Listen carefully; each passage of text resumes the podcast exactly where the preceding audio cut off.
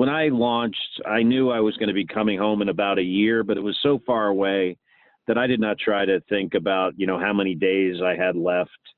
My mindset was this is my life. This is where I now live. It will be over someday, but I just got to deal with this day to day.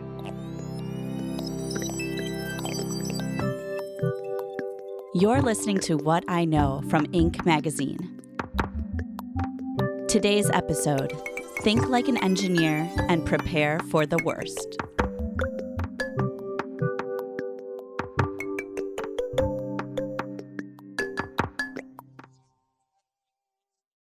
I'm Christine Lagorio Chafkin, senior writer at Inc. magazine. And I'm Joshua Christensen, senior podcast producer. And this is not how we were expecting to be launching this podcast series.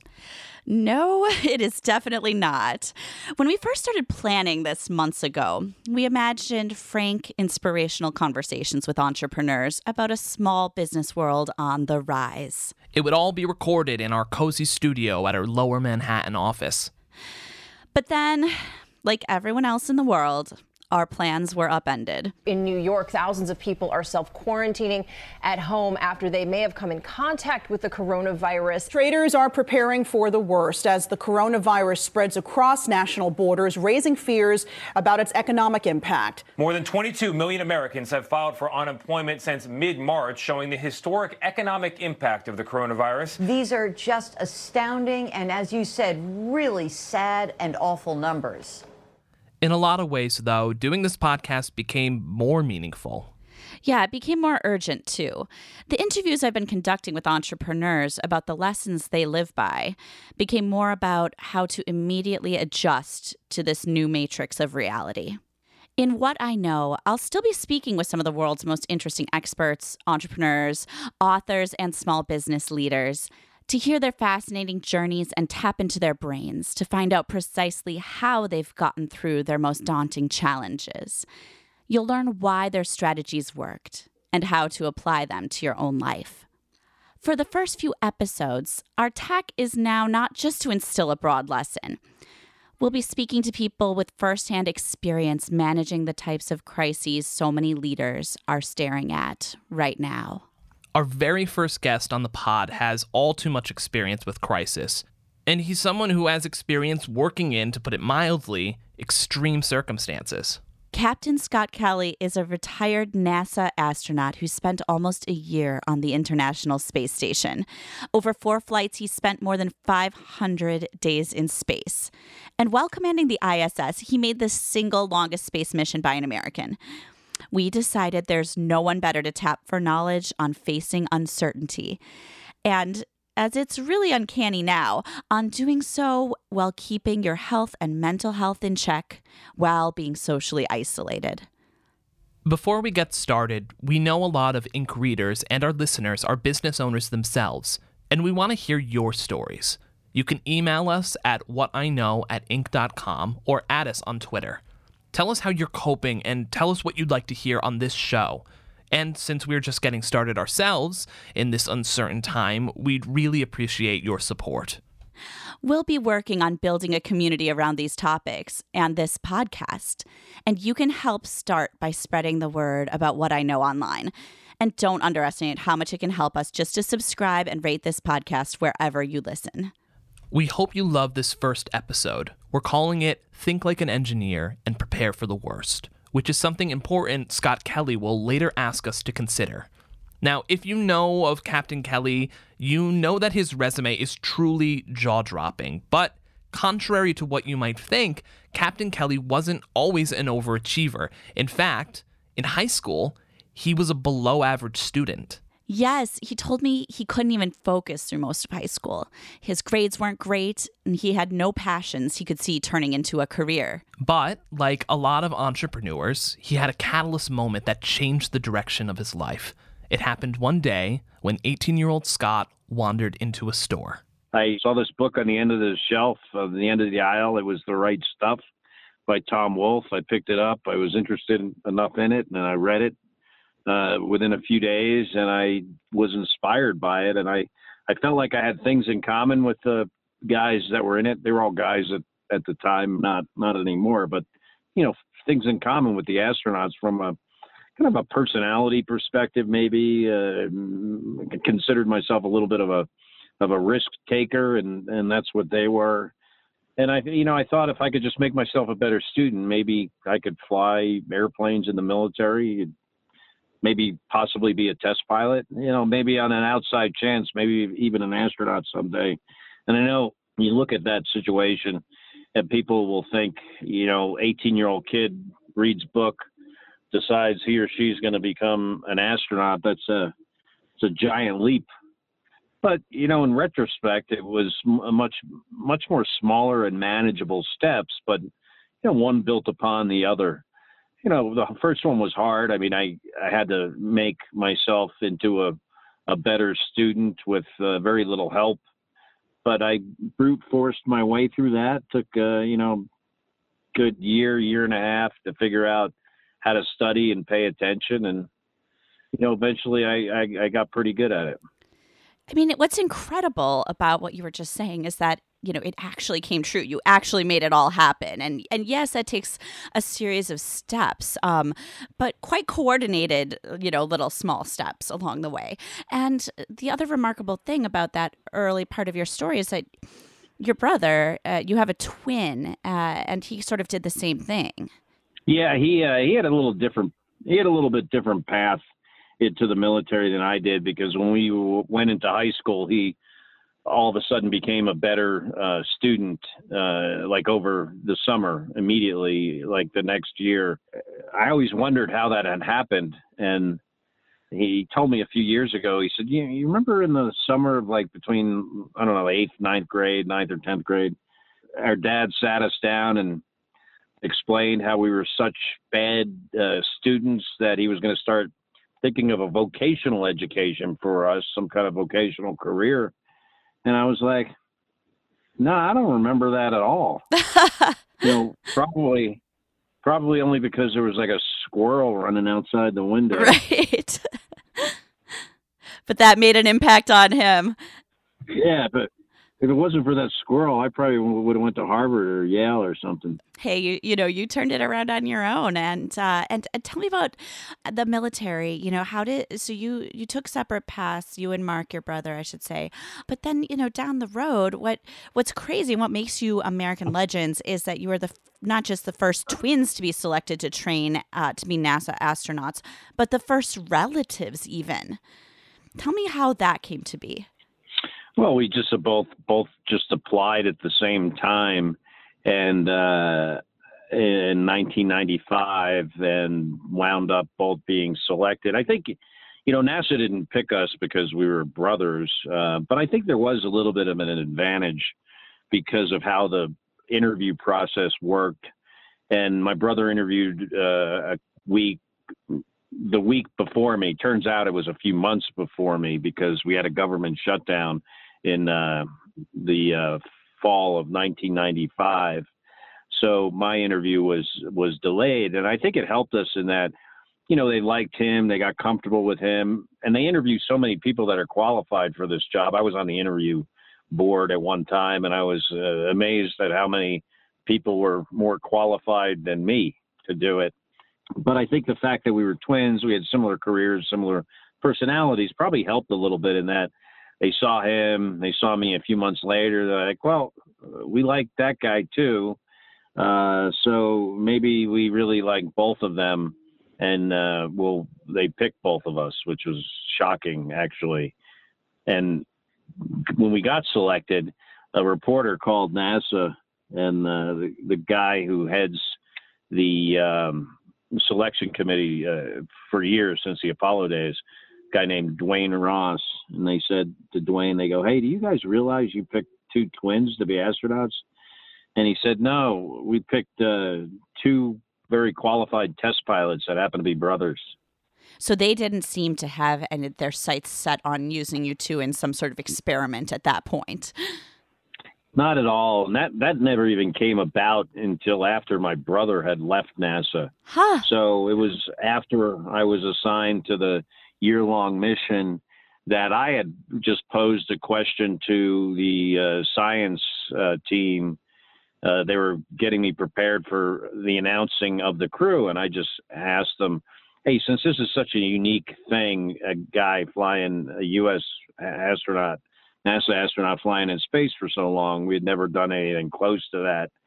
Any consideration to do any kind of like genetic comparative studies with my brother because, you know, he, he's a good control subject from a genetic standpoint because we're you know 99.9 percent our DNA is identical. Um, NASA had had data on him since 1995. Uh, he was familiar with how the science uh, program worked, so uh, he he seemed it seemed like a something that someone might be interested in. So I asked NASA, uh, the science people, and they said, "No, no, not really." Because if you're a scientist, uh, an experiment involves uh, multiple uh, samples to make the data statistically significant. And when you have a sample of one, you can't really draw any specific conclusions. It's not a statistically large enough sample. But NASA took my question, thought about it for a while, went back and uh, asked some researchers, and they said, "Oh yeah, you know, we'd be interested in that because." Anecdotal information, uh, one data point can be useful. You know, you can't draw a line with one data point. You can't see a trend, but you can see useful information that uh, might cause you to come up with other experiments. And that's where that genesis of the uh, that whole twin study started. Wow, that is that's totally remarkable. I have to say, I had no idea. I thought that this had been, you know, a long considered uh, NASA uh, project, not just that it came from from your brain, from your mouth, straight to them. Um, I guess that's maybe one of the reasons you uh, they liked you so much. Good good ideas. Occasionally, a blind squirrel finds an acorn. so, Scott, tell us um, if there's something that, as someone who's aspiring to something great, you know, if you've got a big dream, you're younger, how do you set your sights on it and then start to take those little steps that you you call them little steps how do you start to kind of take those and see them through um, with the hope of reaching your your ultimate goal well, I think what's important is, you know, find something that you're interested in if you want to be successful. You know, everyone's got an interest, should have an interest. Everyone has talent. Uh, you just need to find what it is. And for me, when I was younger, I wasn't really motivated enough to do anything that I thought being a good student was a requirement. Uh, but it turns out it is. It's important because, you know, even if you're, even if you don't have these like lofty career goals that require a good education, well, someday you might, and then it might be too late. So, you know, you don't know what the future is going to hold. And having, uh, being well educated is something that you will always have that will help you achieve your future goals. But I think it's important for, for kids to pick something they like because if they like it, they're going to do better at it and then just you know find what uh, what challenges you, what interests you, how you feel like you can contribute to society for you know your working life because it's important. You're going to spend a lot of time at work, so do something you enjoy. Captain Kelly, can you tell me about your first space flight?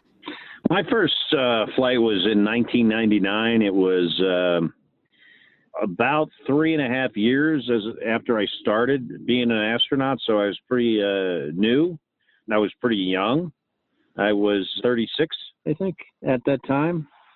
Hey, it's your first space flight, so it's a big, it's a big deal. Yeah, what was it like? What did you learn? Uh, man, what did I learn? I learned that seven million pounds of thrust is a lot of thrust. That's what I learned in the first second of my first space flight. Uh, an incredible amount of energy on liftoff. You know, I learned uh, and got to appreciate and have the privilege of seeing the Earth from space. Incredibly beautiful. Our atmosphere atmosphere is incredibly fragile looking, thin, like a contact lens over somebody's eyeball is is how thin and fragile our our atmosphere looks you know, I learned that we are, as a species, are capable of doing some amazing things, like building a space shuttle, a reusable space plane that is the most complicated aerospace vehicle ever built. and had this incredible amount of uh, complexity to do uh, multiple uh, kinds of missions, whether it's uh, being a laboratory in space, it's uh, can repair uh, satellites, which was my first flight. It was a Hubble telescope repair mission. It has the ability to deploy satellites, to bring things back, eventually to build a space station. Uh, without the space shuttle, we couldn't build a space station. So I, you know, I really learned the capability, I think, of our technology and, you know, how if we put our minds to it, we can do incredible things. We'll be right back after a quick break.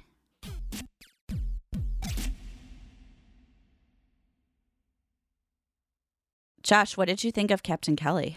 So what I found so remarkable about him is is how incredibly understated he is. There's this humility there that I just didn't expect. Like if I were an astronaut with that kind of a resume, I would be the most arrogant person in the world. I think you're better off just making podcasts. what I am struck by is that he found such inspiration just all of a sudden in a book, and he managed to take the right steps in his life to not just find contentment and success, but to make that almost absurdly wild dream his real life. So, after digging into Captain Kelly's origin story, you turn the conversation to what's happening today. In particular, you talk to him about spending a year in isolation aboard the International Space Station and about his expertise on how to cope. He talked about keeping in mind that we are all in this together on a shared mission. Well, I think it's important for people to recognize that uh, what they are doing is important. This is uh, our shared mission battling this virus, and there are many, many different ways you can contribute to that uh, battle. And but the one that we all have to contribute to is trying to um, keep away from one another and not uh, transmit this virus because it's highly contagious and is also, you know, very deadly as we've seen. So I think it's important for people to understand that what they are doing is very, very important you know, spending a year or nearly a year in space was not easy. But one thing that made it easier was I recognized that it was my job. I wanted to do my job well, and uh, it was important. And I think people can look at this the same way. I know everyone's situation is different. I, I and I really, really feel for the people that have it so much harder than me. And I know it's easy for me to say, you know, sitting in my, you know, nice apartment in Houston, that people need to just kind of, you know, give them advice on how to do this. But, you know, some of those people have a lot bigger things to worry about than I do, like where are they going to get money for food and rent. But I think I do have a little bit of perspective that can be helpful. And the first thing is, you know, recognizing that this is our job, and you know, someday it will be over, and we want to look back uh, when it is over uh, that we did a good job that we were part of the solution, not part of the problem. I think it's uh, important for people to um, to get through this to try not to think about when it's going to be over.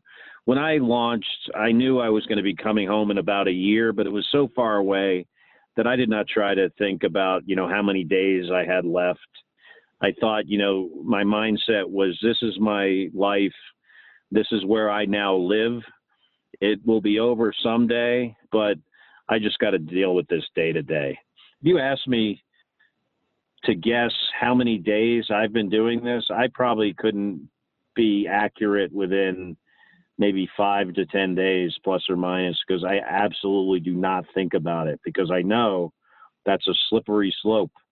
Um, when I was on the space station, I tried not to count like down the days because I knew when I was coming home.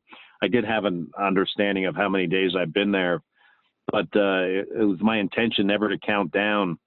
And but then my Russian colleague, who I was up there with a, for a year, at day 100, he started counting down every day, and it drove me crazy. um, Wait, weren't you commander? Couldn't, couldn't you tell him to stop? nah, he's such a nice guy. I could never tell him that. um, and I think the way the people that deal with it have to learn how to deal with it day to day. Um, there are some things they can do. I think it's very important for people to have a schedule. Write it down, have goals. If you're lucky enough to work, that's great. Uh, schedule your work time. Like I did living in space, you're always at work. So you have to make a schedule that balances your work and the rest of your life, pace yourself. But schedule things like, you know, on our, on our calendar, we have, uh, you know, a wake up time and we have time in the morning scheduled to take care of ourselves, just like in space. We call it post sleep hygiene, uh, having breakfast, planning the day, and then, you know, schedule time for work, schedule time for taking care of your environment. And, uh, you know, for us, that's mostly on the weekends. But in space, when you're isolated, your immune system's affected. Same thing in isolation here. Our immune system's affected. On the space station, bacteria, viruses grow more quickly in that enclosed environment. Same thing here. We want to keep that stuff out of our houses, make sure it's clean inside. So schedule time to take care of your house, the stuff you put your hands on. Uh, I try to keep our front door almost like an airlock in space, bad stuff outside, good stuff inside. Schedule time for hobbies and distractions uh, from you know your the your everyday routine if you can, I think time, you know, time with family and the people you're isolated with is important, but it's also important to have scheduled time away or, or a place where you can go and be by yourself. You know, connections with people in, in space that was incredibly important to your mental well-being. So some people may find they're, they may be isolated by themselves. And I think maintaining a, uh, you know, those relationships as best you can, whether it's phone, email, or you know, video video conferencing. Like we're not on video, but you know, using the various software platforms available if you have that capability is important. Schedule you know, time for exercise, time to go outside. Like I said, when you lack that, those things, uh, natural light and exercise, that affects our immune systems, and we need to have uh, the most robust uh, immune systems possible now. Not only so we don't get sick, but so we don't uh, spread this uh, virus to other people. Absolutely. Those are all really incredible pointers uh, for everyone to think about right now. I, I, would also add that a lot of our audience and a lot of what we deal with at Inc. is businesses and small business. And I think that it's really it's difficult to you to prepare for doing hard things, which is something that you've spoken a lot about in the past when you are already in the thick of doing the hard thing. You know, people are already coping with this new world. How can we kind of stop and take stock and prepare? Prepare while while already kind of under strain or stress. Um, I know that's something that you know you have to do as an astronaut constantly. Um, c- can you think back to how how you accomplish that, and any pointers that um, individuals and leaders can take from that right now?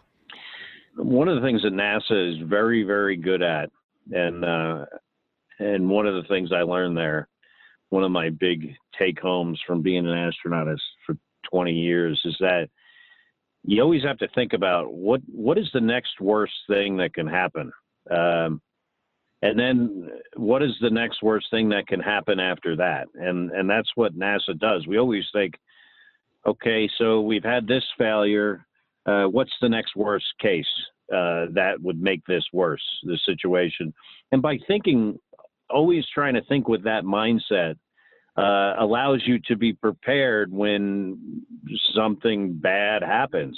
Maybe it doesn't happen. Maybe you over prepare, but there's no harm in that. So I think people with with businesses right now and trying to keep those businesses afloat, you know, you you, you want to hope for good times, but hope is not a plan.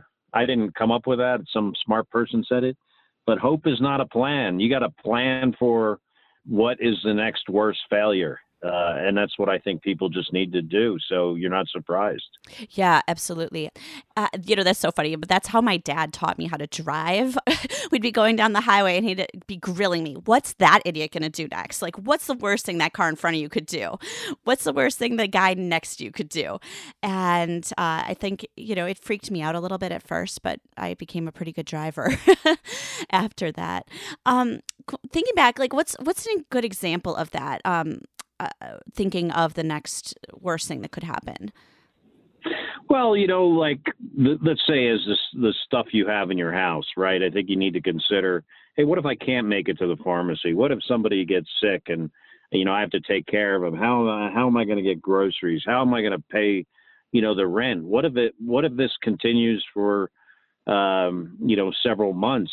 What kind of capability is there out there for people to uh, get aid in in uh, ways they haven't thought uh, to do otherwise to get food. I mean, some people are really suffering during this, and you know, I I, I look at this from from those perspectives, like the medical perspective, the uh, you know the supplies perspective, and the financial perspective as well. You know, everyone has a financial stake in this, and you need to you know figure out uh, try to figure out what's the best thing for you and then what's the next worst thing that could happen.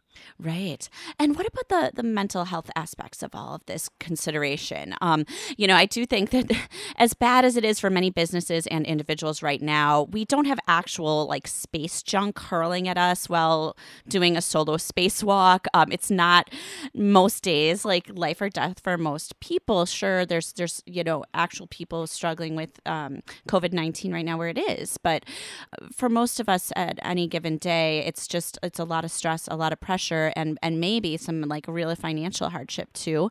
But uh, how do you take that strain and cope with it? That the st- high stress environment. Do you have any tips for that for individuals? Well, it is. You know, this is uh, a stressful situation, and I know you know makes people anxious. It uh, certainly there's an opportunity for fear there, and uh, you know, in this situation for many, many reasons, uh, different for all people. And, uh, you know, I've had many opportunities to be scared in my life, and that's a natural emotion. Uh, the way I've always dealt and found a good way to dealing with, with fear, because fear doesn't, fear, fear focuses our attention, hopefully, but it can also affect our ability to make the right decision. Mm. And I, the way I've always dealt with it is understanding that you know there are certain things you have control over. Like if you're a business person you you hopefully you have some control over your uh, your budget maybe uh, you know how much you're investing how much you're spending. You know right now you may not have control over how many customers customers you have unfortunately but there are certain things you do have control over and focusing in on them and avoiding the stuff you can't control, like how long is this situation going to last? Uh, you know, how long is the quarantine? How long can I possibly go? But just thinking about the stuff you can control, so you focus on that because that's the most important thing to focus on anyway, r- rather than the stuff you have no control over. Right. So just focus on what you can control and let go. Let go of the unknown and just don't worry about it. Yeah, always. You know, you certainly you want to be prepared for the the unknown if you can, but the, you know, try to you know spend most of your energy on the stuff you have control over. Let's talk a little bit about leadership, um, Captain Kelly. Where did you learn how to lead, and and what did you take from those lessons that can help others? You know, I I came from the military. I went to eventually I went to a military college. I learned a little bit about, a little bit about leadership there. Uh, having that experience, you know, leadership is different for every person. Every you know, everyone has a different style. But I think the you know most important things are you know recognizing who your team is, uh, being a good team player. I think before you can be a good leader, you have to be a good follower I think it's important to recognize what your limitations are, what you're good at, what you're not good at. You know, understand that we're all different. We all have different skills. I think it's uh, incumbent upon the leader to help the people around them uh, rise to the occasion and, and perform at their very best. It's also important to understand that we are all different. We don't have the same skills and, and abilities. You know, I think for your business people out there, I think a good leader will try to look, like I said earlier, about hey, what's the next worst thing that can happen to us and be prepared for that. You know, hope for the best, plan for the worst. You know, sometimes a good leader is, uh, you know, needs to be the cheerleader. Sometimes, uh, sometimes the coach. and sometimes just another part of the team. Captain Scott Kelly, thank you so much for joining us today. Oh, well, thank you uh, for having me, and uh, everyone be safe out there. After my conversation with Captain Scott Kelly, I'm so impressed by his understated yet sturdy leadership. His ideas for staying sane, healthy, and productive in this unprecedented time, and his humility. But moreover, the big picture I think his interview illuminates is that during times of uncertainty, it's necessary to still try to plan ahead. When your courage or intuition aren't doing their part, just think like an engineer and consider if things get worse, how do they get worse? How would others react and how should I react if they do? From there, you can begin to prepare. And in the meantime, don't wallow. Don't count the days. Instead, set a routine. Do your job, do your passion, nurture and support the strengths of those around you. And don't forget to ask those questions a trained NASA astronaut would, including the all important what's the worst that could happen?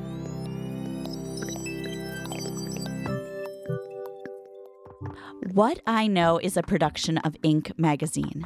Since we're just starting out, we'd love if you could please subscribe to What I Know wherever you get your podcasts.